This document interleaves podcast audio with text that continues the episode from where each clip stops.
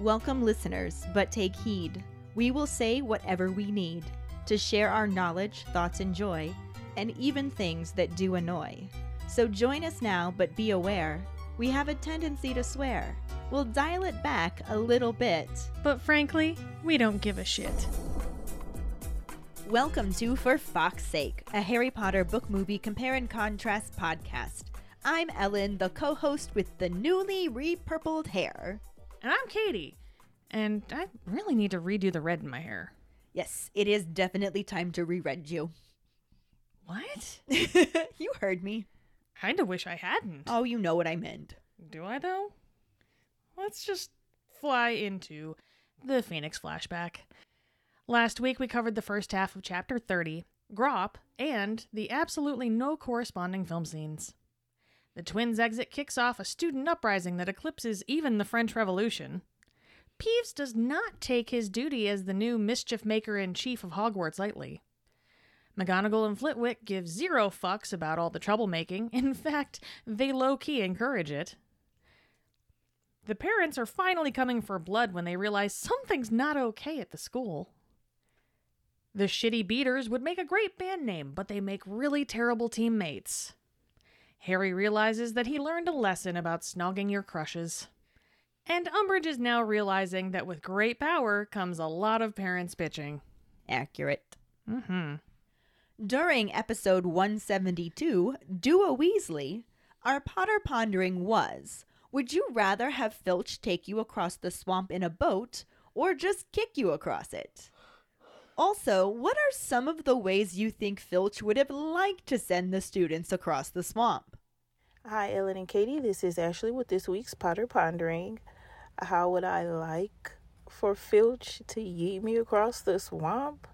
Man, that's a tough one. I don't want him touching me at all. So if I could just sit like in the back of the boat, be cool, even though I kind of figured he'd have people like zip lining across or just kind of spin around in a circle, hold them by their legs and throw. Hopefully they make it all the way across. I'm surprised he was helping people at all. You're on your own. Swim. Seemed like something he would be up to. G'day Ellen, g'day Keighty. Jackson here with my Potter Pondering for this week. Would I rather be pushed across the swamp in a boat by Filch or be kicked across? Well, they both have their pros and cons. I mean, they're in a boat. Obviously, I'm not getting booted up the ass. But then again, I have to spend time in a boat with Filch. If I was kicked, I'd be kicked, you know, I'd be feeling that pain. But then again, it's quicker. yeah, I think I'd probably take the boat. I could just put a silencing charm on him, you know, muffliato. What's the other ways he might have wanted to get students across? Oh, well, if he could do magic, he would just, you know, use the banishing spell on them, you know, get them across. you know, blast them. Hi, this is Kendra Copeland calling in my Potter Pondering. I first want to admit the fact that, well, I don't think I even understood what punt meant in the American way anyway, so I actually thought he was picking kids up and throwing them across. So I didn't realize it meant kick. But there you go. I'm obviously not a football fan, sorry. So yeah, I really thought that he was throwing those kids across. But the question was whether or not I would rather be taken across by boat or kicked across. I think I prefer the boat. You know, that, that sounds a little bit more pleasant. All right, bye. Hello, this is David. So first off, I just want to say that when I read that Filch was punting kids across the lake, I thought he was kicking them. But maybe that's an American football thing and uh, just all that popped in my head. But would I rather have him kick me across the lake or in a boat? I would say kick, despite how much it hurt. I imagine it would be better than spending any amount of time that it took across the lake in a boat with.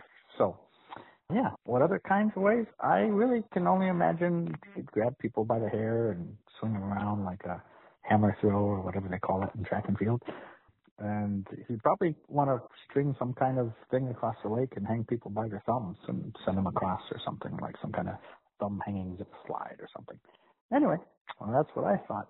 So, all right, here's the punting. Bye. Hey guys, this is Jessica calling in my Potter Pondering for this week. And I'm just going to start off by saying yes. Yes, I did imagine Filch drop kicking kids across the swamp. Like, I recently listened to the audiobooks and I knew that couldn't possibly be what it meant. Especially because, he like, has no magic and couldn't kick them all the way down the corridor.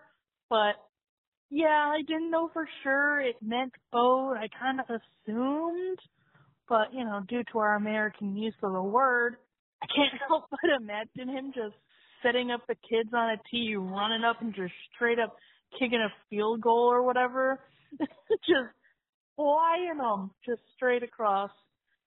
Oh, that would have been really funny to see that. so you guys are definitely not the only ones there. Getting across in a slingshot does sound pretty fun though. but I think that Filch would have liked to drown the students in the swamp instead of actually like getting them across it in any way. I can just hear him in my head saying, approval for drowning, approval for drowning. so that's it. Okay, bye. Thank you so much for your responses. Our trivia question last week was Who does Umbridge think put the Niffler in her office? Pepto Bitchmol thinks that it was Hagrid who did it.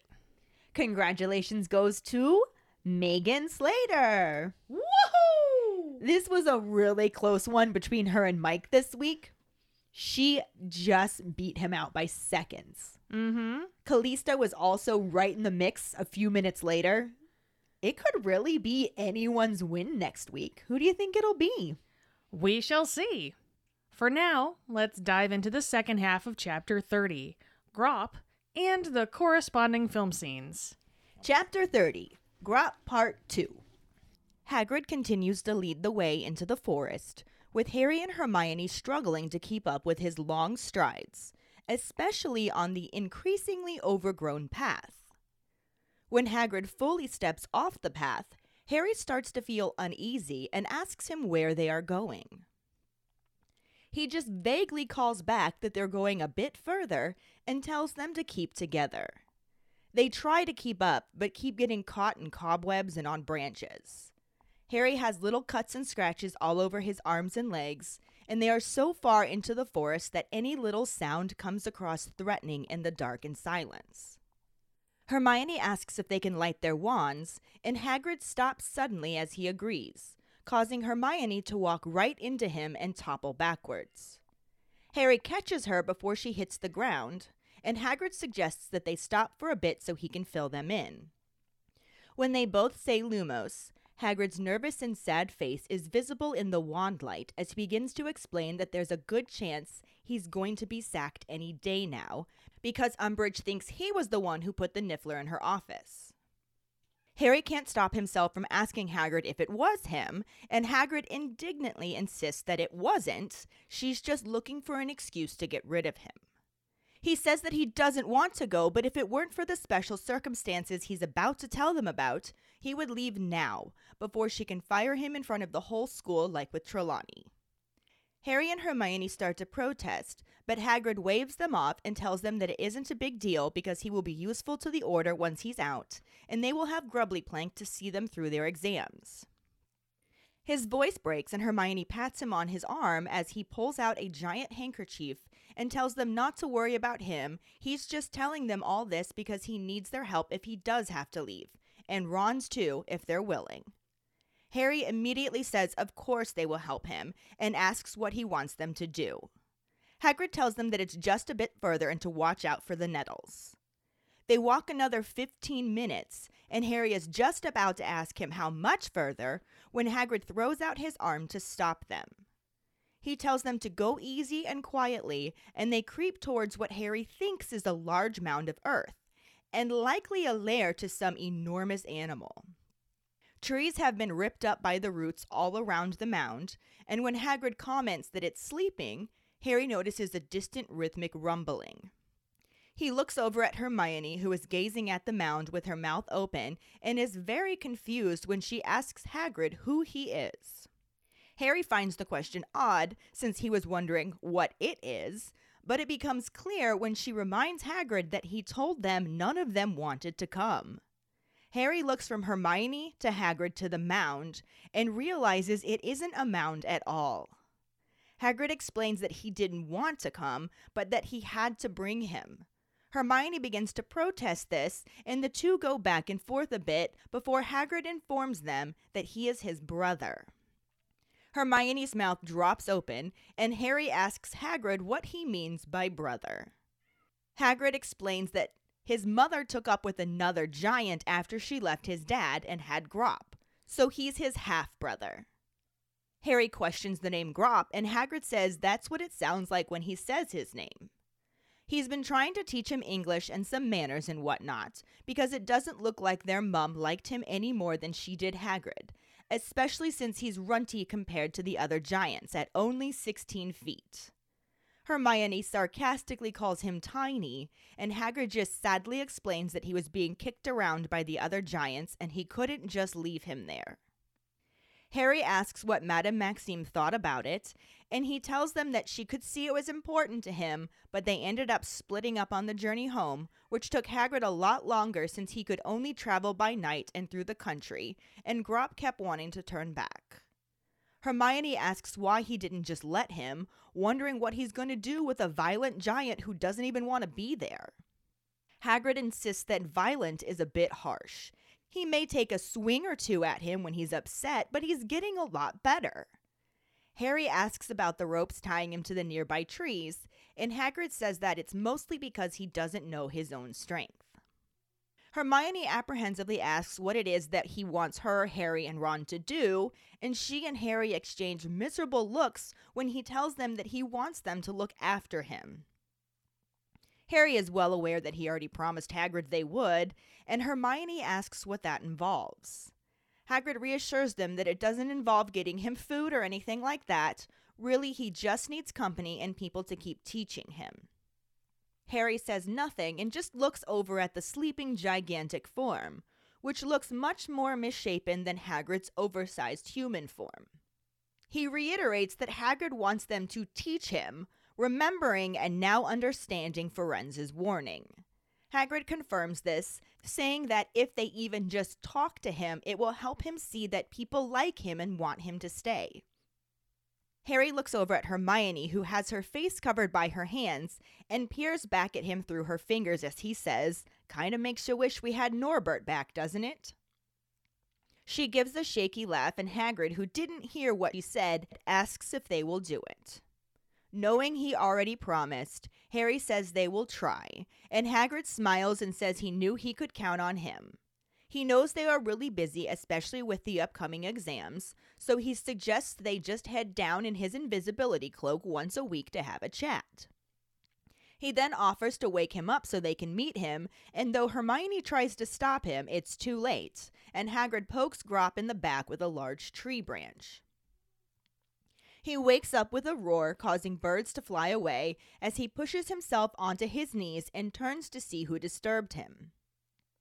Hagrid asks him if he had a nice sleep, as Harry and Hermione back as far away as they can while still keeping the giant in sight. The grayish, huge face has a stubby, shapeless nose, a lopsided mouth with huge yellow teeth, and small greenish brown eyes that are half closed with sleep.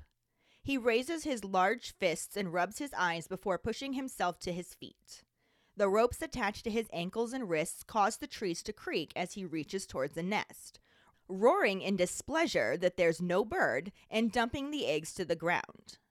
Hagrid forges ahead, trying to tell his half brother that he brought friends for them to meet, like he mentioned before when he said he might have to go on a trip. He asks if Grawpy remembers that and only gets a roar in return, which makes it really difficult to know if Grawp is listening or even knows Hagrid is talking. As the giant begins to bend a pine tree down to the ground, Hagrid tells him not to do that and shouts again that he has company for him. Hermione tries to tell Hagrid not to draw attention to them, but Hagrid has already poked Grawp again with the bough. He lets go of the tree and looks down. Hagrid takes this opportunity to introduce Grawp to Harry Potter, and for the first time, the giant notices that Harry and Hermione are there. He lowers his head to look down at them, and Hagrid begins to introduce Hermione. As he starts to say her name a second time, he cuts himself off to ask Hermione if she minds if he calls her Hermie, since Hermione might be difficult for him to remember. Hermione squeaks that she doesn't mind, and Hagrid reintroduces her to Grawp as Hermie. The giant's hand starts to reach for her, but Harry manages to pull her behind a tree just in time. Hagrid admonishes Grawp, telling him not to grab, but then says, ouch. Harry peeks around the tree to see that Hagrid is lying on his back with a bloody nose, and Grawp has lost interest in them and is back to pulling on the tree. Hagrid gets up as he thickly says that they've met him and now he will know them when they come back, suggesting they better go now. Harry and Hermione both agree, and Hagrid shoulders his crossbow and leads the way back through the trees.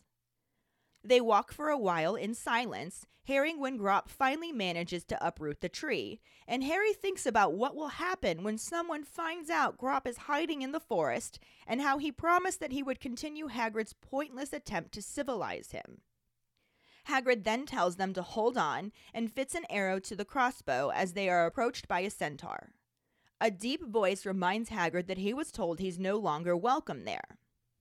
This centaur has a chestnut color horse's body, long black hair on his head, and is armed with arrows and a longbow.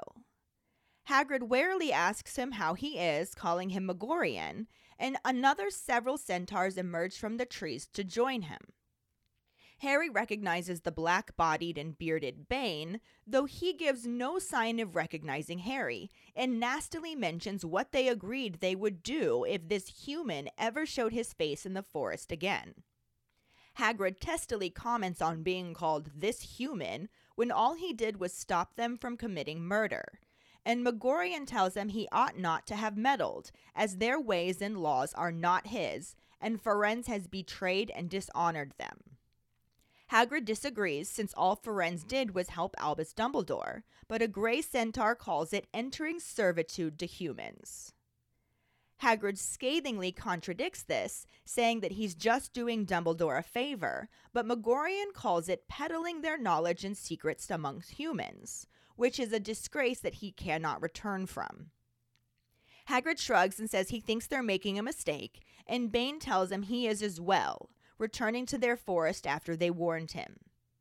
Hagrid cuts him off to remind him that it's not up to him who comes and goes in there. Magorian says that it also isn't up to Hagrid, but tells him that they will let him pass today since he's accompanied by his young. Bane cuts in to point out that they aren't his, but students from the school who are likely already profiting from the traitor Firenze's teachings. Magorian reminds Bane that they do not touch the innocent, so today Hagrid passes, but in the future he needs to stay away. Hagrid loudly tells them that he won't be kept out of the forest by a bunch of mules, and Hermione begs him to just go. He moves forward but continues to look threateningly at Magorian, who then calls after them that they know what he's keeping in the forest and their tolerance is waning. Hagrid yells back that they will tolerate him as long as he is there, and Harry and Hermione begin to try pushing him forward to keep him moving. Hagrid tells them to calm down, and Hermione expresses her concern that they won't be able to re enter the forest with the centaurs there. Hagrid dismisses this concern since they won't hurt kids and says that they can't let that lot push them around. Harry murmurs, Nice try, to Hermione, and the three of them continue to walk out of the forest, rejoining the path, eventually able to see patches of sky, and then to hear distant sounds of cheering and shouting. Hagrid wonders if it's another goal or if the match is over, and Hermione miserably says she doesn't know. She looks pretty bad, with her hair full of twigs and bits of leaves, her robes ripped, and her face scratched up. Harry knows he likely doesn't look any better, but Hagrid is focused on the match, which he figures must be over since it looks like people are leaving the pitch. He tells them to hurry so they can blend into the crowd, and Harry agrees, saying they'll see him later. As soon as they are out of earshot, Hermione repeatedly says she can't believe him, and Harry tells her to calm down. Instead, she doubles down, listing all the things he expects of them. Harry tries to reassure her that they don't have to do anything yet, and tries to say that he may not even get chucked out, but Hermione isn't having it. Even going as far to say that he deserves to be chucked out considering what they just saw. Harry doesn't think she means that, and she admits that she doesn't, but wonders why he has to make life so difficult for himself and them. Harry doesn't really have anything to say, and even if he did, they're distracted by a loud chorus of Weasley is our king. Hermione says that she wishes they'd stop singing that song, but as the lyrics continue, Harry realizes that they are different from the Slytherin's version. As it grows louder, they realize that the Gryffindors are singing that Weasley didn't let the quaffle in and can save anything while carrying Ron on their shoulders. Hermione says a hushed no, and Harry yells an excited yes. Ron yells to them that they won as he's carried past, and they both smile up at him. After the crowd passes, they turn back to one another and their smiles fade. Harry suggests they save their news until tomorrow, and Hermione agrees. They climb the steps to the castle together, and both of them look back towards the Forbidden Forest, where Harry is sure he sees another small cloud of birds erupt into the sky above the treetops. Jumping back in time in the movie a bit, we pick up right after the DA leaves their massed attention and Harry snubs Cho, who was waiting for him outside the Great Hall doors. The scene shifts to show the covered bridge leading away from the castle as Ron's voice says, You did everything you could. When he says no one can win against that old hag, Hermione's voice adds on that not even Dumbledore could see this coming. The camera cuts to show the trio walking across the bridge, Harry looking forlorn in the front, with Ron and Hermione just behind him, trying to cheer him up. Hermione says that if it's anyone's fault, it's theirs, and Ron agrees, saying they talked him into it. This doesn't really comfort Harry, who just points out that he agreed and tried so hard to help, but has only made things worse. He also says that it doesn't matter anymore. He doesn't want to play because it just makes him care too much, and then there is more to lose. He thinks it might just be better to go it alone, and before Hermione or Ron can say anything to the contrary, a psst sound in the distance catches their attention. They look to see Hagrid standing partially hidden by the doorway at the end of the bridge, and Harry questioningly says his name.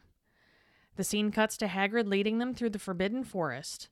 Ron wonders if they have any idea where he's taking them, and Harry flat out asks him why he can't just tell them.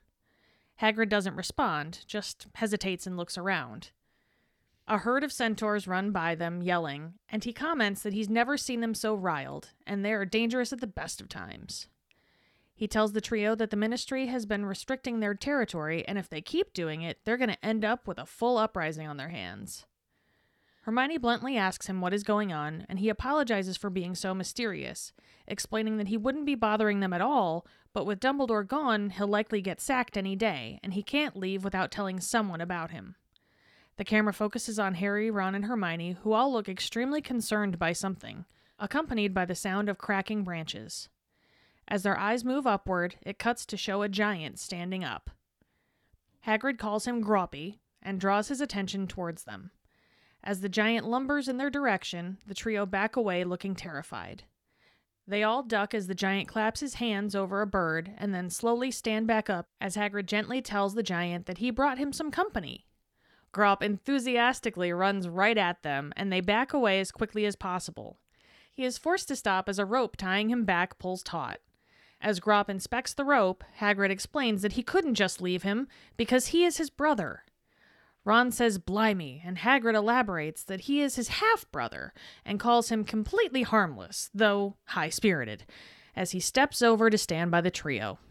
Grawp reaches forward and picks up Hermione, who screams as Hagrid yells to him that that isn't polite.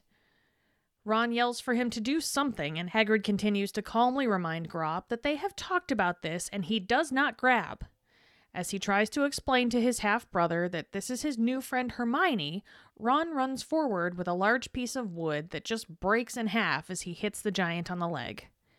Grawp kind of kicks Ron backwards as Hagrid yells out his name again, and Hermione points her finger at him and firmly orders him to put her down. Now. He gently sets her down and turns away, looking a bit sad. Ron asks her if she is all right, and she tells him that she is fine. He just needs a firm hand. Harry doesn't take his eyes off the giant as he tells her that he thinks she has an admirer. Ron calls to Grawp to stay away from her as the giant roots around through some things and turns back to them again. He flicks a bell on some old bike handlebars and then offers it to Hermione before grasping his hands shyly. Hermione and Ron exchange glances, and then she rings the bell and looks up at Grawp. He takes the handlebars back and seems pleased as Hagrid explains that he gets his own food and all, but will need company when he's gone. He asks if they will look after him, mentioning that he's the only family he's got. As Grawp continues to ring the bell, the camera focuses on Harry as he solemnly nods in agreement to help look after Grawp. I fucking hate the name Grawp. I know you do. I hate that name so goddamn Sorry much. say it so much this episode. God damn, do I hate that name. It just doesn't flow. No, it's an awkward name. It's a terrible name. but it's what it sounds like he says when he says his name. I guess, but you know what? It's still stupid. I would rather call him Grunt. Meh. Meh. Meh. This is my brother. Meh. You're welcome. But yeah, like we said last week, part of the movie section technically does line up with where we took the chapter to, but since it's quite a bit different and fairly short, we figured we could just mention it here and get caught up on the parts that are more similar, even though they are different. Yeah. Mm-hmm. Definitely. We start this movie section off by doing the time warp again. Let's do the time warp again.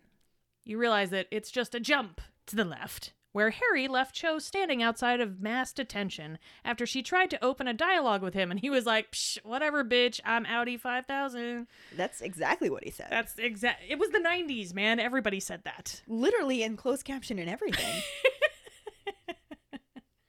From there, we join the trio on the covered bridge that, you know, magically appeared their third year, where Ron and Hermione are trying to lift Harry's spirits a bit to make him feel better about all the literal and figurative blood on his hands. yeah, there's both. There's a lot of both. Let's Mm-hmm. just say that. Ron delivers a lovely motivational speech wherein he basically says that there's no winning against Bitch Mall, and Hermione's like, yeah, even Dumbledore pieced out away from that cunt. Which, if you're only watching the movie, that is certainly how things seem. Yeah, that's not how it happened in the book. It's not, and it's really very upsetting. Uh huh. in the book you get this idea that like there's a plan at least Yeah. somewhat or no one's backing down from her whereas in the movie everybody's fucking backing down from her Mhm. so yeah it seems pretty fucking hopeless at this moment but damn it hermione you're not supposed to say that Right? shit but they continue trying to make him feel better by taking the blame on themselves since it was their idea in the first place Technically, it was Hermione's idea. Ron should just be throwing her under the bus. Right? For once it was her fault. Take her, take her. Cuz you know, that's what Harry needs is more people trying to take the rap for things that he's done. I mean, he is pretty self sacrificing, so it wouldn't work anyway. No, but at the same time, I feel like it's just going to make him double down on it. No, it's all my fault. generally that is how things go with him. Cuz yeah, he isn't really having it. And he points out that he was the one who followed through with it and kept it going. He laments that he just wanted to help, but only ended up fucking things up more, which kind of a prevalent theme, don't you think? I mean, who doesn't know that feeling, though? He tells them that he has found out and now he is just done fucking around. yeah. So he starts to do his hero thing of making his grand declaration that he's better off alone. But before Ron and Hermione can smack him upside the head and point out how goddamn stupid that sounds, they hear a leaky tire somewhere near them. Oh, wait, that's not a leaky tire. It's your friendly neighborhood Hagrid doing his best to be inconspicuous in the most conspicuous way possible. And the closest that we have this to the book is him doing that to them up in the Quidditch stands. Yep. This was actually less conspicuous. Comparatively, Yeah. it was, definitely. and for it's sure. not a ding. I don't think you could call this a ding at all. The ps might be a ding. Yeah. It's a ps more than a ding. Yeah. Meh, meh. I think we I know just want the this episode, episode- title. episode just be meh. Capital M E H. M E H H Exclamation point. H. Several E's in there too, I think. Oh, This is my brother. Meh. Right. Fuck. Anyway, But yeah, so lining this up with the book, because obviously that did not happen in the book at no. all. Mm-mm. Like I said, the closest we have is Hagrid finding Harry and Hermione in the stands. Mm-hmm. So we then have them walking to the forest. Yes. And we already talked about that part, but because the movie streamlines it so much, like basically cutting to the punchline of this scene, Pretty much, yeah. we had a little bit more to talk about their walk. And I figured we can do that now and then bounce back to where it lines up again, because when you make big changes, it's really hard to line things up. It is. And that is where we are with this. But at this moment in the book where we left off is Hagrid is just continuing to lead the way into the forest because this was like a 45 fucking minute hike. Mm-hmm. And Harry and Hermione are really struggling to keep up with him both because he's so much bigger than they are and that makes his stride a lot longer and also because they're little and everything they come across is like slicing their face open or trying to trip them and they look like hell by this point already. They need to like bring climbing gear just to get through everything. Right? Whereas Hagrid's just like, oh look, a branch. Like, Snap. yeah, no big deal. To make matters worse, that is all happening just because the path is overgrown. Hagrid then steps off of the path completely. and Harry's just like, Where are we going? What you doing? But that way's a trail. We should stay that way. I Can't like we that stay way. on the path even though the path sucks? This sucks more. Yeah. and all he gets back from Hagrid is just a bit further. Try to keep with me. Yeah, that's me piecing out. I'm sorry. I'm out. Nope, they try to keep up. And it's just a continuation of getting caught in cobwebs on branches. Like I said, Harry's face is just, and arms probably, just cut little scratches, legs. And they're so far into the Forbidden Forest that they can't even really hear anything. It's just dark and it's silent, and every little tiny sound that they do hear sounds extra ominous because of this. Yeah, I imagine it would. Sure.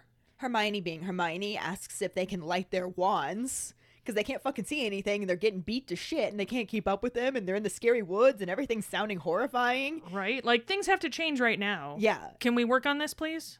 And Hagrid agrees but also stops Mm-hmm. and Hermione just runs right into the back of him, Sure. which knocks her backwards. She like bounces off of him. Harry manages to catch her just before she hits the ground, and Hagrid's just like, "Yeah, let's stop here for a minute so I can fill you in." Oh, now you're gonna fill us in? Even this version of filling them in does not give them that much information. No. But they say Lumos to light their wands, and now they can actually see Hagrid, who mm-hmm. looks super nervous and really sad. And he's just like, So there's a good chance I'm gonna get sacked any day now because Pepto Bitchmall thinks I'm the one who put the Niffler in her office. Which was our trivia question. Sure was. And I kind of love this moment because Harry's just like, Well, did ya? And honestly, with what he's seen from McGonagall and Flitwick, like, I don't know that I could completely put it past him. I wouldn't. That's for goddamn sure. But Hagrid's pretty offended when he goes, No, course not. Maybe. he just thinks she's looking for an excuse to get rid of him, which you know he's not wrong. Not at all. Like she wants him fired. But really, it's a right to work state, so I mean she can fire him no matter what. She doesn't Yeah. really need a reason, but True story. either way. He admits that he doesn't want to go, but that honestly, if it weren't for what he's about to show them, he would just leave. If nothing else, to avoid the big dramatic scene of getting fired publicly, like was what happened with Trelawney. Naturally, Harry and Hermione start to argue this, and Hagrid just like waves them off. Not a big deal. I'm going to be able to be useful to the order once I'm out of here, and you'll have Grubbly Plank to get you through the exams. It'll be fine. It'll be fine. But his voice is totally breaking, and there's definitely some emotion in this. Mm-hmm. So Hermione just kind of pats him on the arm, probably like his elbow, because that's about all she can reach. Right. And he pulls out one of his giant handkerchiefs, which I always imagine to be like pillowcase size Yeah. or something.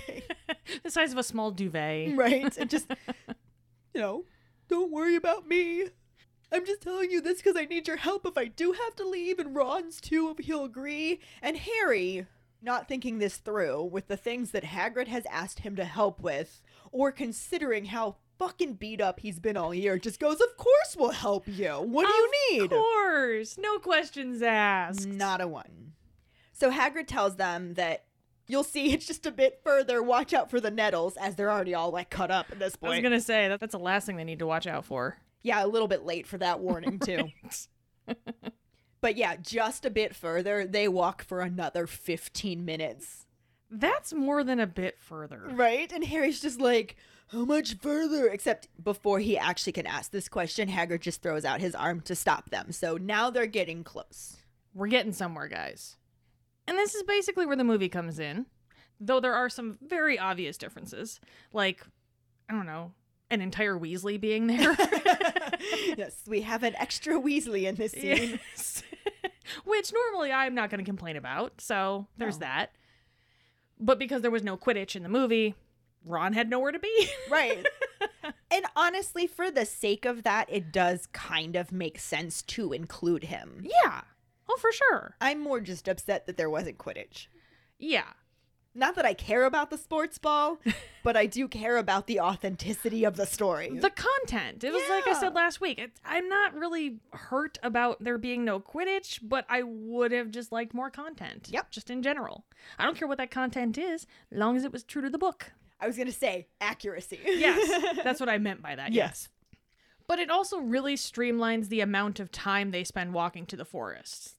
Also makes sense since we don't really need the full 45 minutes of them walking through the woods. No. I definitely don't mind that streamlining, but it's a notable difference. It is. Yeah, in the movie, we see Hagrid leading them into the forest, while Ron wishes he would have brought his can of giant spider killer, because we know what's in that forest. Uh-huh.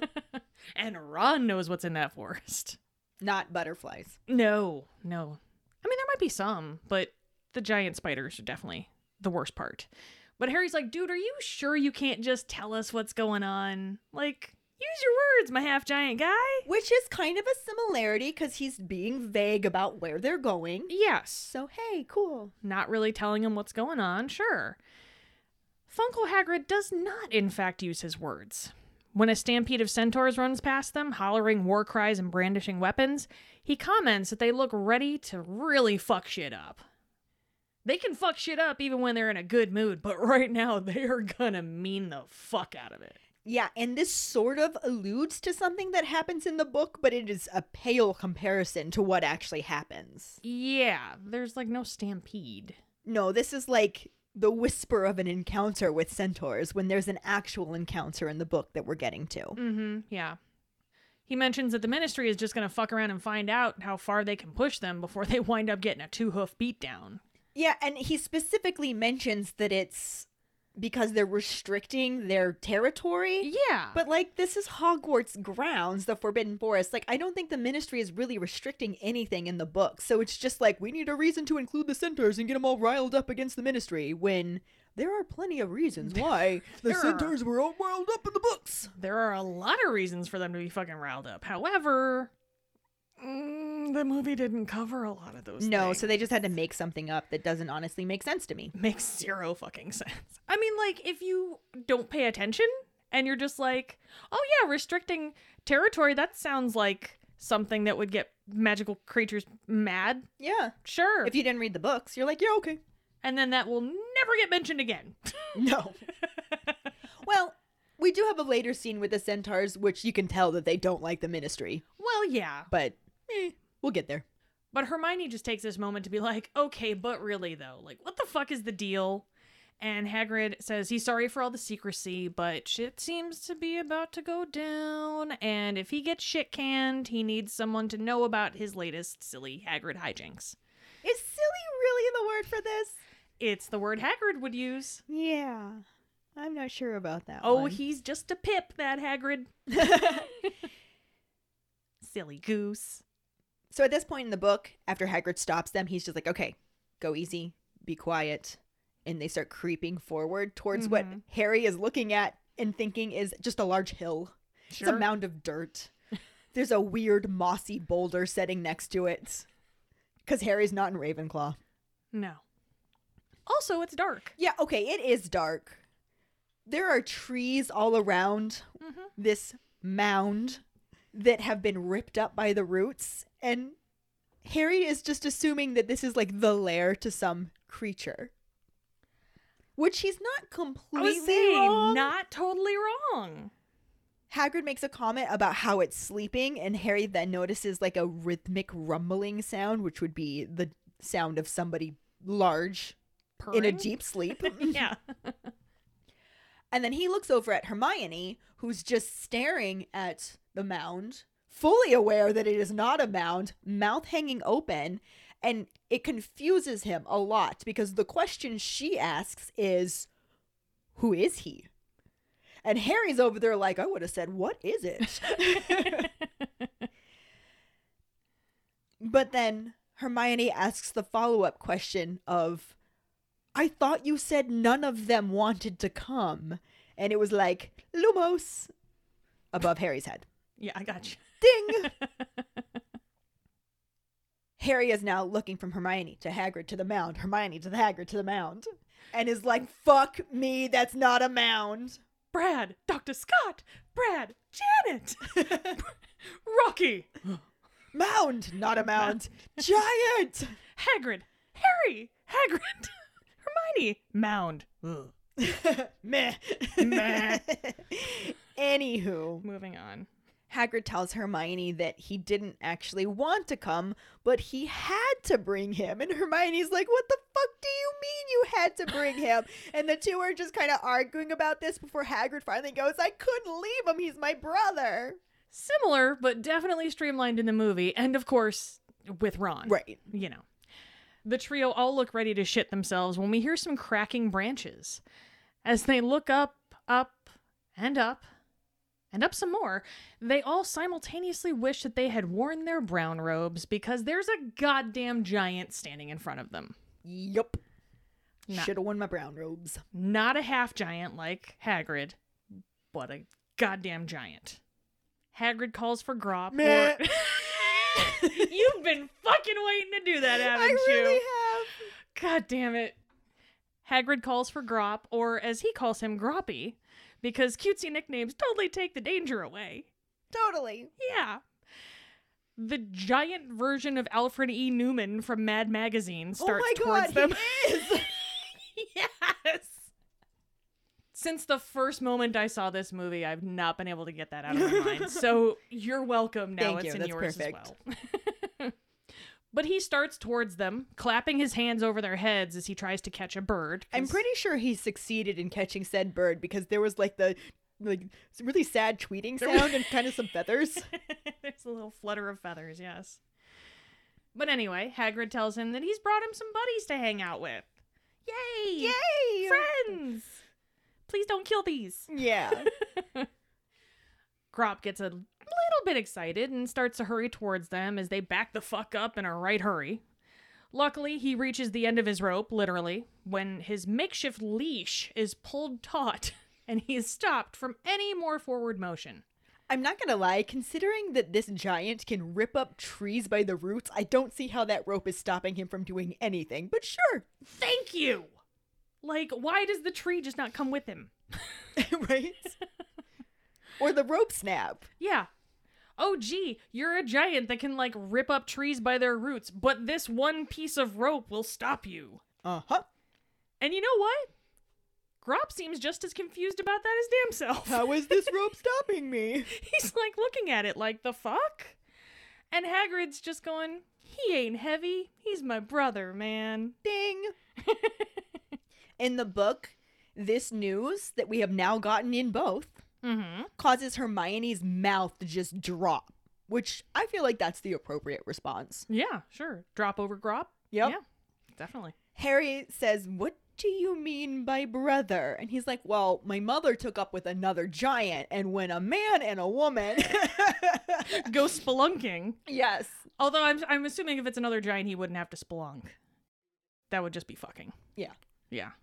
But he basically explains that Grawp is his half brother. Mm-hmm. Same mother, different father.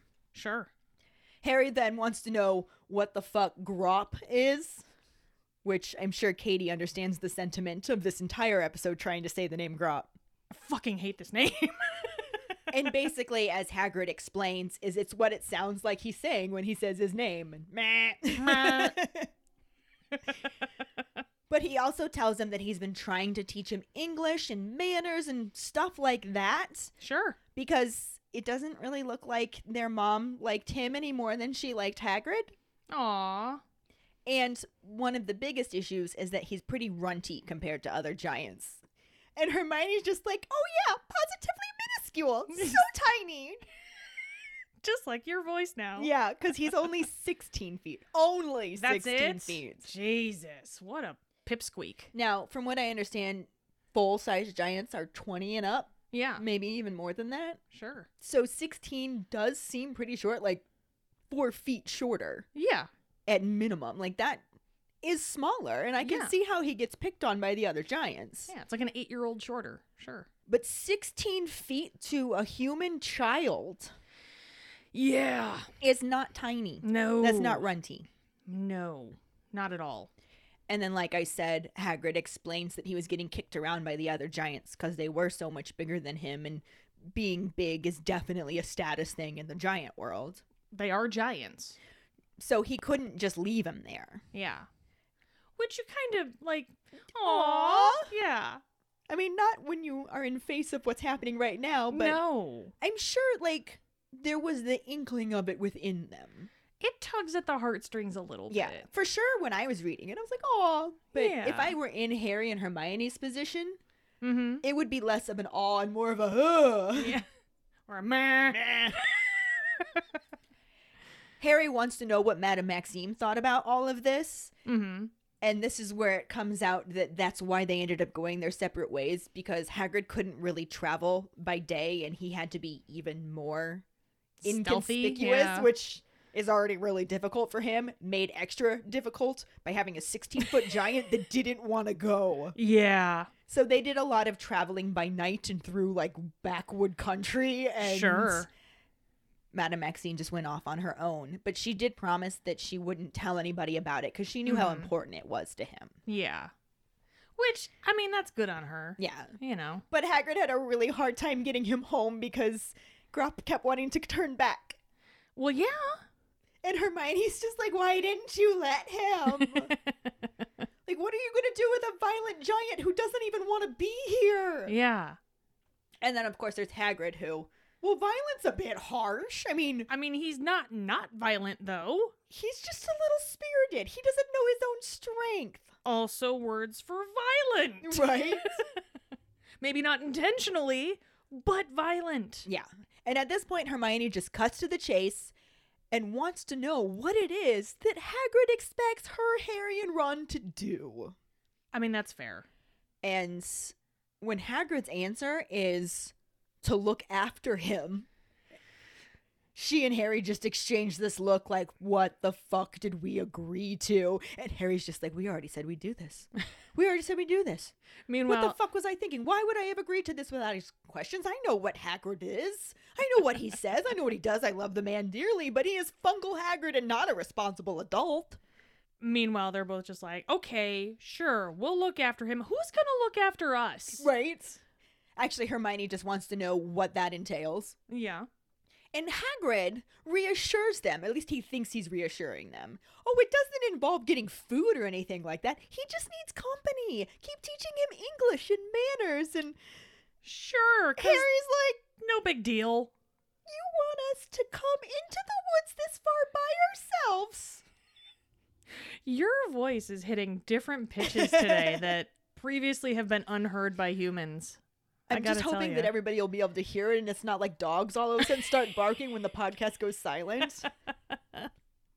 Actually, Harry doesn't say anything at all. All he can really do is look over at this giant sleeping form that he previously thought was a mound. Mm-hmm. Because it is kind of misshapen. Like, Hagrid Yeah. just looks like an oversized human, whereas this thing is weirdly shaped. Like, the head does not look like a normal head. Looking a little Picasso-y. Yeah.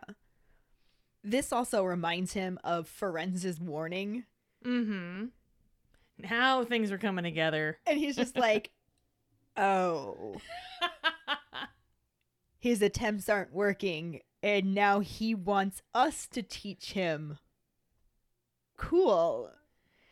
And he tries to confirm this with Hagrid, who tells him that Yeah, all you really have to do is talk to him, and it'll help him see that people like him and they want him to stay. And they're like, "You want us to convince him that we want him to stay when we don't want to do this?" Okay, this is cool. This will be fun. Yay. Right? This will be a good time. Hey, I gotta uh I gotta go do a thing. Yeah, the Quidditch match. Let's get skedaddle. That's um yeah. Harry looks over at Hermione, who's like covering her face with her hands, just completely like, oh my god, what have we gotten ourselves into? And he just kind of murmurs to her, kind of makes you wish we had Norbert back, doesn't it? I mean not at this point, because Norbert would be big as fuck right now. Oh, yeah, no. I don't think that either one of them are a good idea at all, but it does make Hermione laugh a little bit. Well there yeah. It's a shaky laugh, but It's a laugh. if it's a laugh. yeah. It's my love language. I understand it well. And Hagrid doesn't hear this exchange happen. mm-hmm. and just asks them if they will do it. And Harry's just like, well, we already fucking promised, so we'll try. And Hagrid smiles and says he knew he could count on him because what, you know, add a little dollop of guilt Oh yeah. on top of this ridiculous request. Of this course. is why it blows my mind that anybody would ever think Hagrid is a father figure. No, dude. He's literally asking them to unaccompanied walk into the forbidden forest, which is forbidden for a reason. Except for detentions. Except for detentions, but that even that is with an adult. That was accompanied, yes, it was. and to go talk to a giant that's been beating the shit out of him because he's spirited. Yeah, let's not forget that we are just now figuring out where all of his cuts and bruises have come from over this entire book. And if you haven't figured it out yet, you're absolutely about to in this section because now that they've agreed, Mm-hmm. Hagrid's like, I know you're busy. You got upcoming exams. You got shit you know, going on. just pop down in the invisibility cloak once a week, have a chat. yeah. Come bring some tea. No big deal. And then you'd think this is all settled. They're like, yeah, we'll try. Okay, please don't get fired so we don't have to do this. but instead, Hagrid goes, I'll wake him up now so you can meet him. And Harry and Hermione are like, no, don't do that. Hermione's like, stop, Hagrid, don't. But it's far too late, and Hagrid has already grabbed a tree branch and just pokes the poor sleeping giant. Yeah. You don't do that to nice people and nice creatures, let alone ones that. This is way worse than poking a sleeping bear. Yeah. Here's the thing the Hogwarts motto is literally Never, Never tickle, tickle a, sleeping, dragon. Hagrid, have you learned nothing? I know this isn't a dragon. However, sir, There's absolutely no way Hagrid is in any way, shape, or form a being that has not tickled a sleeping dragon. and he's fine, so yo, yeah, nothing bad happened to him. Almost lost his beard and his wooden hut, but you know, no big deal. But yeah, so poking him with a large tree branch wakes him up. Imagine that. What? And he wakes up with a loud roar that causes this like explosion of birds to fly into the air. If I was a bird, I'd fuck off too. Oh yeah. and then Grawp like pushes himself onto his knees so he can turn around and figure out who disturbed him because I'm sure there's so many people that are willing to do that. But you know, right?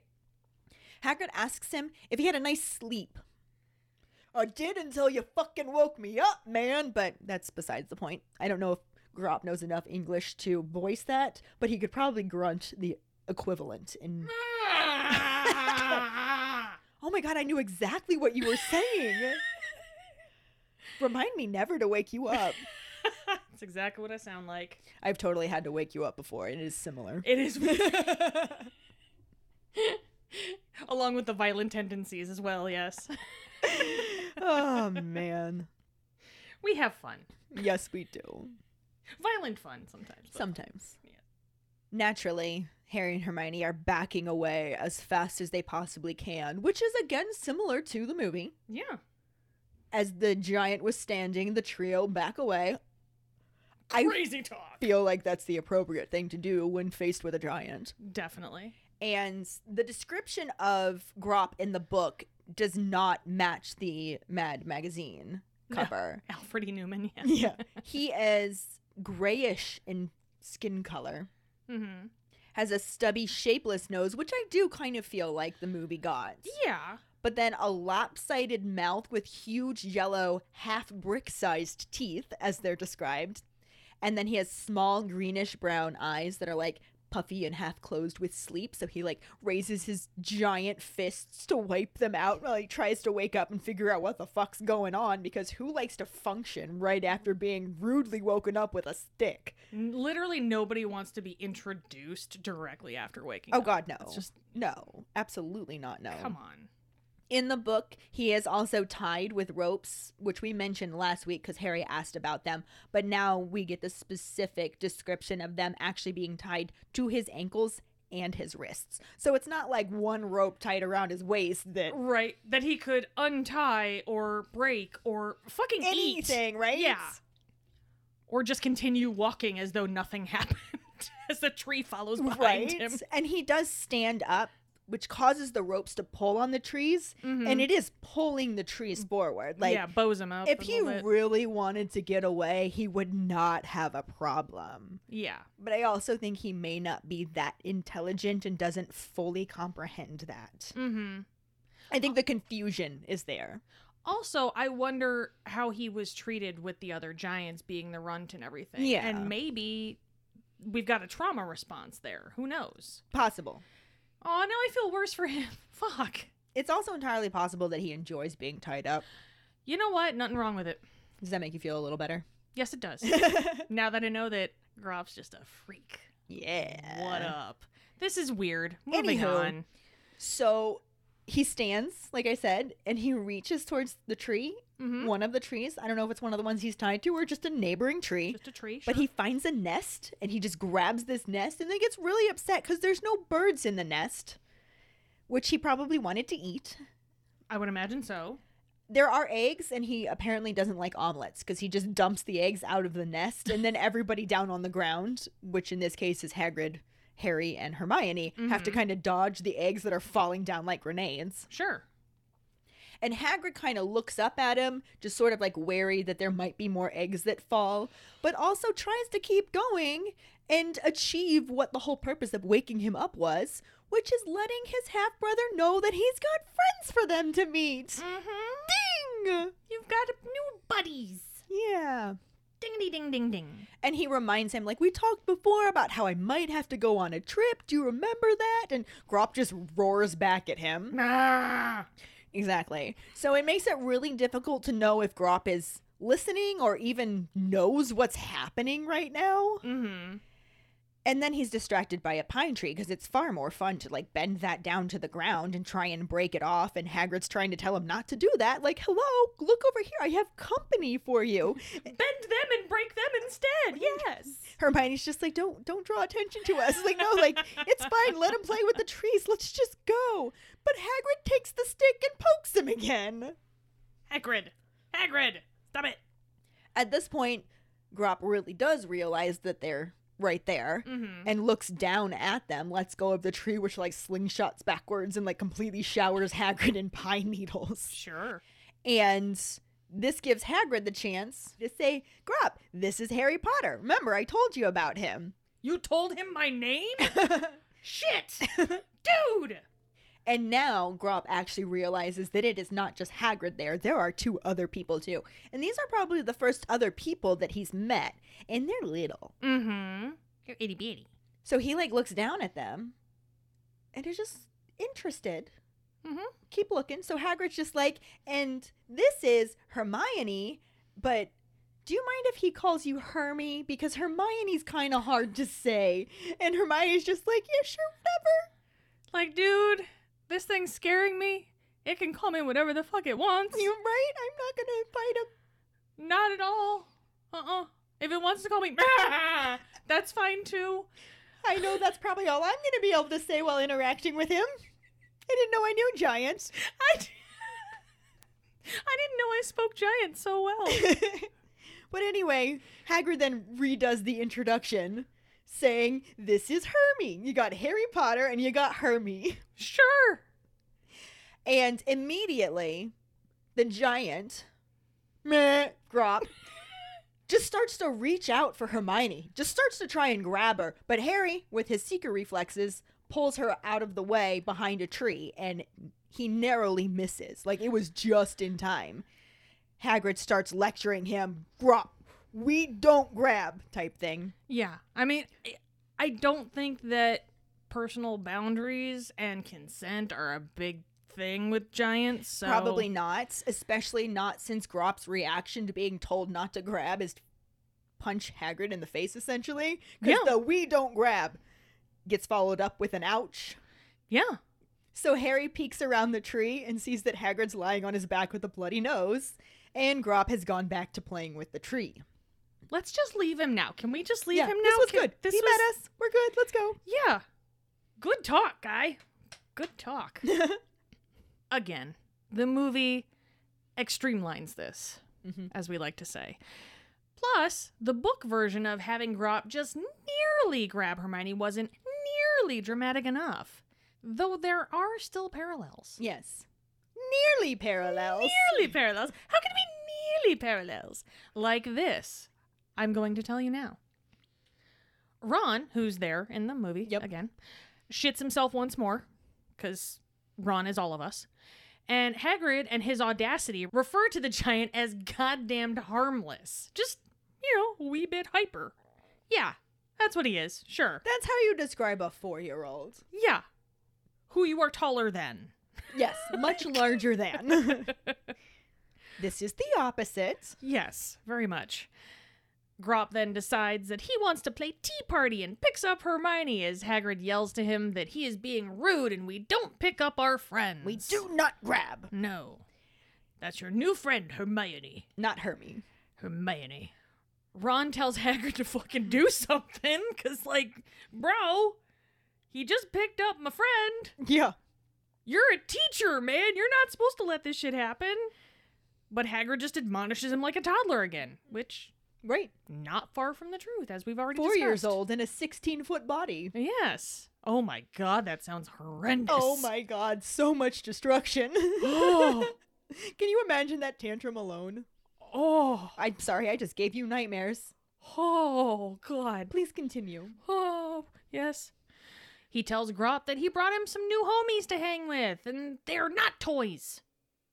But Ron, having had enough of the baby talk, he runs to the attempted rescue and he hits Grawp with a goddamn tree branch. Right in the knee. Yeah. Unfortunately, that shit just breaks like it was made of glass. Like, there's nothing to it. No. And he's just like, well, shit. Even more so. Next. Right. Grawp just kicks Ron, and he just kind of goes, he didn't really do it hard. It was more of a like using his foot to shove him out of the way. yeah, it wasn't necessarily a kick. Like, he didn't wind up or You anything. know, it was just a little hyper kick. Yeah. It was just a, mm, Meh. ah, thunk. That was all it really was. But you know what? When done by something that's 16 fucking feet tall, is gonna hurt no matter how gentle oh, yeah, it he did not come out of that without a couple of bruises. Of course. Hagrid tries again with the gentle parenting, but Hermione has had enough and she puts on her talking to Harry and Ron when they're doing something stupid voice. And she firmly tells him to put her down. Now. I love the pause. Mhm. I do love the pause. And he does so, and it works. Yeah. So He even looks a little sheepish. he does. He's kind of like admonished about it. He's he's oh oh as as giants tend to say, as we know, because apparently we speak it. I'm really glad that giants aren't real creatures because we're total assholes if they are. Oh yeah. oh dude, yeah. Well, I'm yes, I'm glad that they're not real. Thank you for making me feel like an asshole about it, though. Why stop now? You're welcome. But Ron checks on Hermione, and she tells him that she's good. The big baby just needs someone who means business, because that gentle shit doesn't work. Yeah.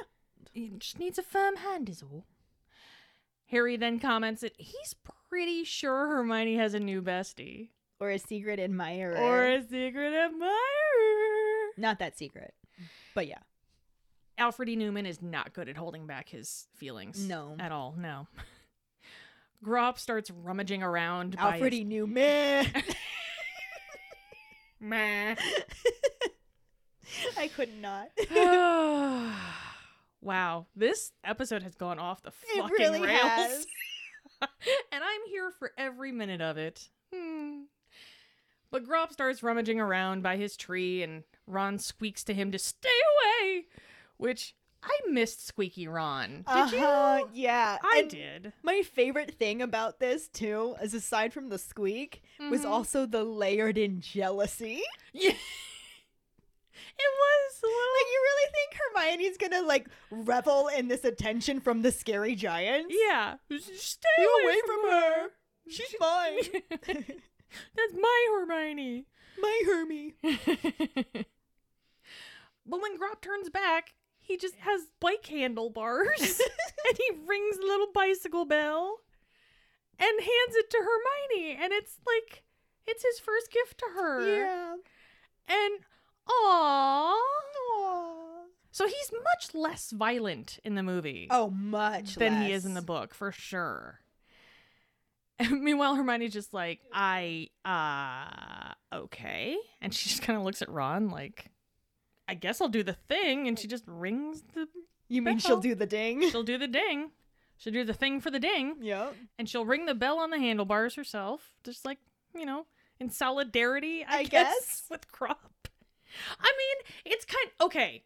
I got it. It's a little bit like when a little kid hands you a toy phone. Yeah. You answer that shit. Yeah. Yes. They're communicating. Yes, there is somebody on that phone and you talk. Yeah. So if a child like giant hands you some broken bike handlebars with, With a bell, bell on it, you ring that bell. you ring the goddamn bell. you ring bell. the goddamn bell. Fuckity yes, you do. Yeah.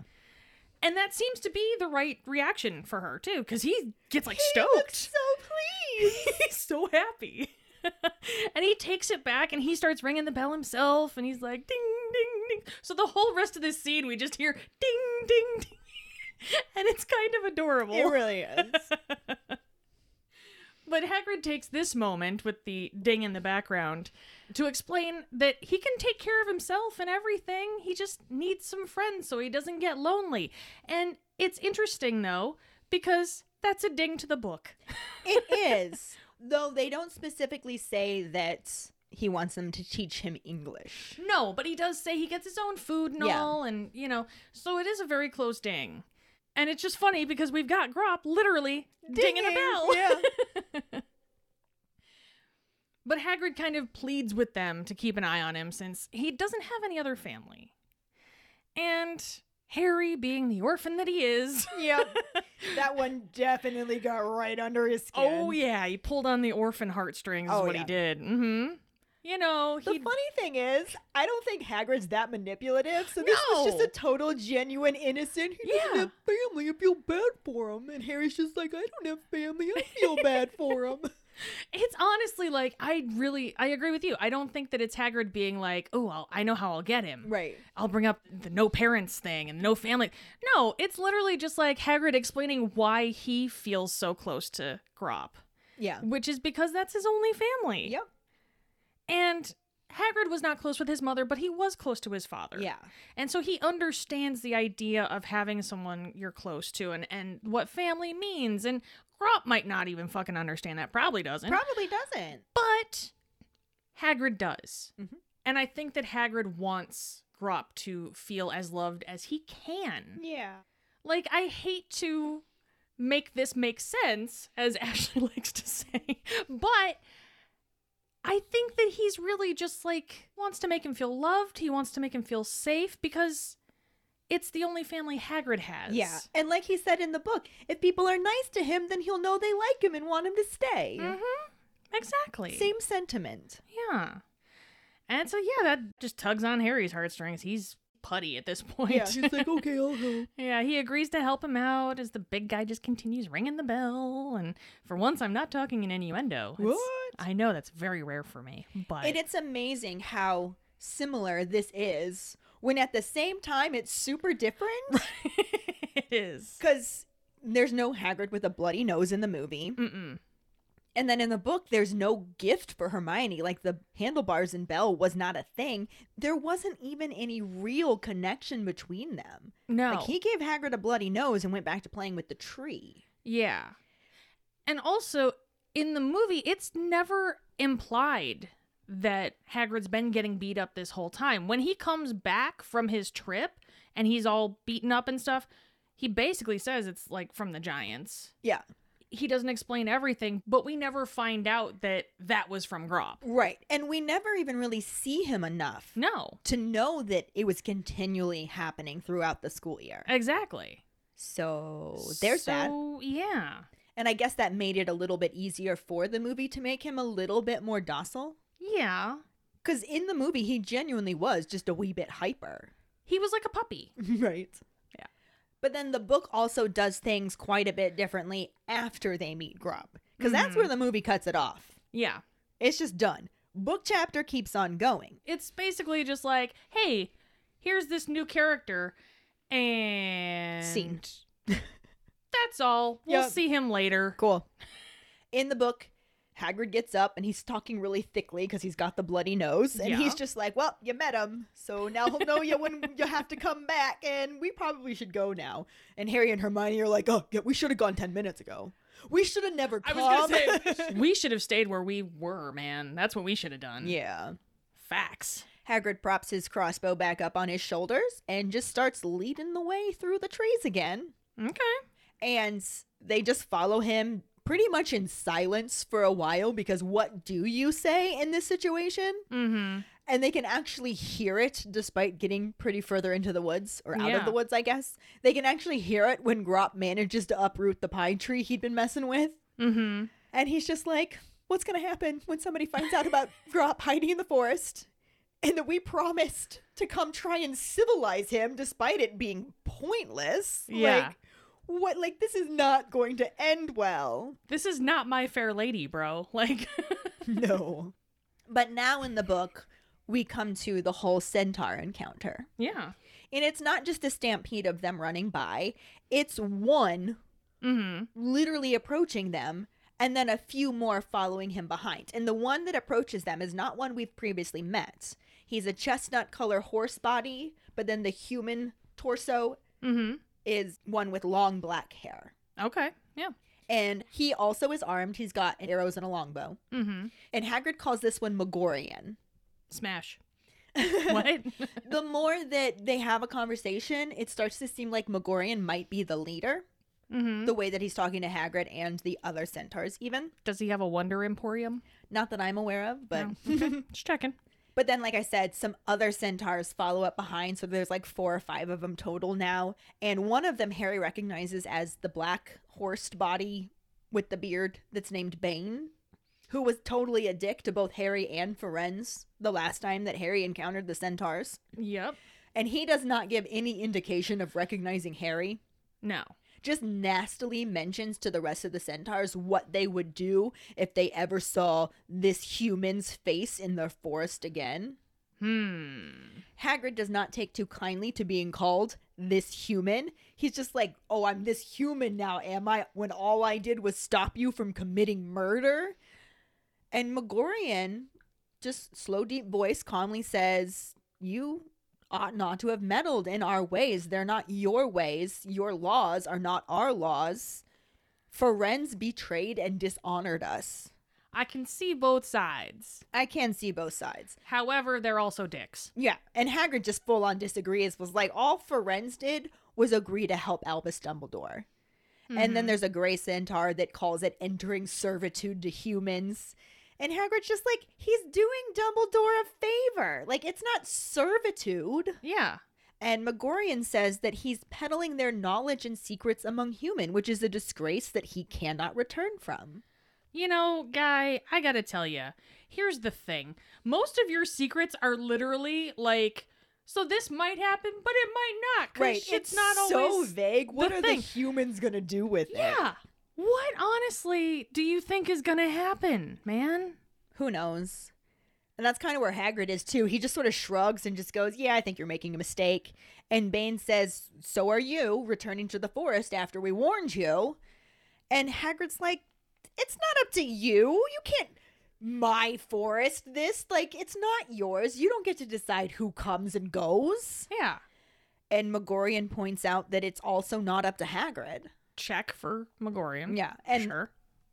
also adds on that they will give him a pass today since he's accompanied by his young, which is why I feel like Magorian is kind of a leader. He seems to be the one making the decisions. Yeah, he seems to be like the benevolent. Yeah, because. Bane does not like this. He even points out that they're not his young, they're just students from the school who are probably benefiting from the traitor Firenze's teachings. I mean, are we though? Are they? I don't think so. Hermione's definitely not. That's when I just want Harry to be like, I'm a shit student, dude. Like, I'm not learning nothing. Trust me. It's all good. Right. Or just flatter him a little bit. Like, your ways are far too clever for us Yes. simple humans to understand. Exactly. I don't know. There had to be a way to handle that better, but Eh. Also, shutting the fuck up works too. Yeah, so- yeah. maybe not say anything at all. yeah. Magorian tells Bane to remember that they don't touch the innocent. He keeps saying foals Yeah. and clearly states so Hagrid passes today, but in the future, he needs to stay the fuck away from us. Which Hagrid doesn't like, and he starts to yell that he's not going to get kicked out of the forest by a bunch of mules. And Hermione's just like, please, Hagrid, shut up. Let's just go. Let's just go. And he starts to move forward, but doesn't look away from Magorian, who's then yelling after him Mm-hmm. that they know what he's keeping in the forest and their tolerance is waning. And Hagrid's just like, you're going to tolerate him as long as he's there. It's just as much his forest as it's yours. You don't get to decide. And Harry and Hermione are literally pushing Hagrid, trying to keep him moving forward. Ixnay on the Ulme. Yeah. And Jesus, dude. Eventually they do get out of sight of the centaurs. Mm-hmm. And Hagrid then notices that Harry and Hermione are pushing them because he didn't even seem to feel it. and he's just like, calm down, you two. Plus, he had all that adrenaline going. And Right. whatnot, Yeah. And Hermione tries to logic the situation and just goes, I don't see how we're going to be able to re enter the forest with the centaurs here. Oh darn. oh no, how can we help you now? Harumph. And Hagrid's just like, eh, you heard them. They won't hurt foals. I mean, kids. and he also says that they can't let that lot push them around. I'm just saying. They know our faces now. Yeah, and Harry's just like, nice try. And then they just keep on walking. And Mhm. eventually they're back on the normal path. And then it's not as dangerous to walk through. And then they can see bits of the sky. And then they can hear the sounds of cheering and shouting. And Hagrid's just like, oh, is it another goal or is the match over? And Hermione's just like, I don't know. And she's just like, I wish we could have seen this aspect of it. Because this, the big frizzy hair, it's full of twigs and leaves. And her robes are ripped up and- and, yeah. her face is scratched up. And Harry knows that there's no way he looks any better. Mm-hmm. And Hagrid is completely oblivious to all of this. Of course he is. Because he's just now focused on the match, which he decides must actually be over because he can see people leaving the Quidditch pitch. Mm-hmm. And he suggests that if they hurry, they can just blend right into the crowd because they totally look like they just left a Quidditch match in the state that they're in. But Harry's Yeah. just like, yep, we'll see you later. Meanwhile, they actually look like when the rogue bludger was like going through the stands and shit in the second movie. That's what they look like. yeah, it's a mess. Mm-hmm. But they're in a hurry to get away and they just rush away. And as soon as they get out of earshot, Hermione's just like, I can't believe him. I can't believe him. I can't believe him. And Harry's just like, calm down, which is the wrong thing to say because instead of getting anywhere near calm, she's just like, he expects us to teach a giant English and we have to face the centaurs and go into the forest and break all of these school rules. And I can't believe him. And he tries to reassure her that they don't have to do anything yet. Maybe he won't get chucked out. And she just laughs like one of the like crazy, like not funny laughs, but the Oh, yeah. hysterical laughs. I do believe the word is mirthless. Yeah. Yeah. And she even says that after what they just witnessed, of course he's going to get chucked out and he deserves it. Mm. And Harry's just like, You don't mean that. And she's just like, No, I don't actually mean that. But why does he have to make life so difficult for himself and us? Which is a valid question. That is quite valid. Because it is, it's a lot for Hagrid to put on two kids. Maybe three, but Maybe, well, yeah. Either way, it's a lot for him to be putting on kids. on anybody. Okay, it's a lot for him to put on somebody. It was a lot for him to put on himself, Yeah, but it's considering Hagrid. how he I got mean, beat up. It's Hagrid, though, so there's that. And Harry doesn't really have an answer to this because he's thinking the exact same thing. Yeah. And even if he did have something to say, he wouldn't get a chance to say it because now they're getting distracted by a very loud chorus of Weasley is our king. And Hermione's just like, and I wish they'd stop singing that song because she's just in full on rant. Mm-hmm. But then the closer they get to the crowd singing, they start to realize that everyone is wearing scarlet and gold. And the lyrics are different. And I, I'm willing to bet that the tone is quite different. Oh, it was Yeah. celebratory. Yes. Because they're singing that Weasley is our king. He didn't let the quaffle in. Mhm. Weasley is our king. He can save anything. Yep. And they've got Ron up on their shoulders, the lone figure being carried by all of the Gryffindors, right past Harry and Hermione, who are like, Did we win? No. And Harry goes, Yes! Which is very reminiscent. Yes. but Quidditch, in a no. completely, Quidditch, yeah, yes. completely different scenario. Yeah. And Ron does yell to them that they won, and he, and they smile, and then the crowd passes them, and they turn back and look at one another, and their smiles just go away, and they're like, "We can share our news tomorrow, right?" Yeah. and then they make their way up the steps to the castle, and both pause and just kind of subconsciously look over their shoulders back at the forest like what the fuck did we get ourselves into and harry is positive that he sees another cloud of birds just erupt above the treetops like they've just been flung out of a tree Yeah. I imagine that it has to make the forest look that much bigger. yeah Do you know what I mean? Knowing that there's a 16 foot giant in those trees. I could see that. Gotta make you just go, well, fuck. Well fuck indeed I have never felt more minuscule in my life. and that is where the book chapter ends It is. We had movie scenes. Yeah, Grawp doesn't really count, so we're just gonna go ahead and move right on to the Potter Pondering. Yep. Which is, what are your thoughts on the changes in Meeting Grawp from book to movie? Find the post on our Facebook page and share your thoughts, or call us at 216 526 6792 and leave your response as a voicemail. Make sure you start off telling us your name and then go into your answer. Don't forget you can also stitch your response on TikTok. We really look forward to reading, hearing, and seeing them. And again, there is no sorting hat story this week, but if you want to send us one, you can email it to us at forfawkessakepodcast at gmail.com. Let us know your house, wand, patronus, how you got into Harry Potter, and anything else you might want to share with us. Or you can message it to us over social media. Hell yeah. This week's trivia question is How many hours a day does Ernie claim he is averaging studying for exams? The first one who responds with a correct answer and the code word hashtag don't panic will get a sticker. Another way to get a sticker is to rate and review us through iTunes or Facebook. Make sure to email us at forfawkessakepodcast at gmail.com to let us know you did, and we will get back to you to figure out which sticker you want and where to send it. Don't forget to find us and follow us on Facebook, Twitter, and Instagram at FawkesSakePod.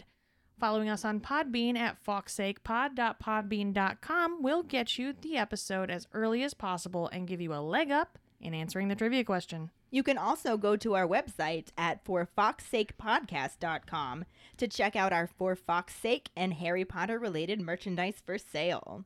Don't forget to subscribe to our YouTube channel where we post our weekly podcast episodes, cooking show episodes, vlogs, bloopers, and other random videos. If you would like to support us as a patron, you can sign up on patreon.com slash fawkessakepod. $2 and up a month will get you some awesome perks like For Fawkes Sake swag, access to patron-only Facebook groups, chats, our Discord channel, virtual hangouts, and more.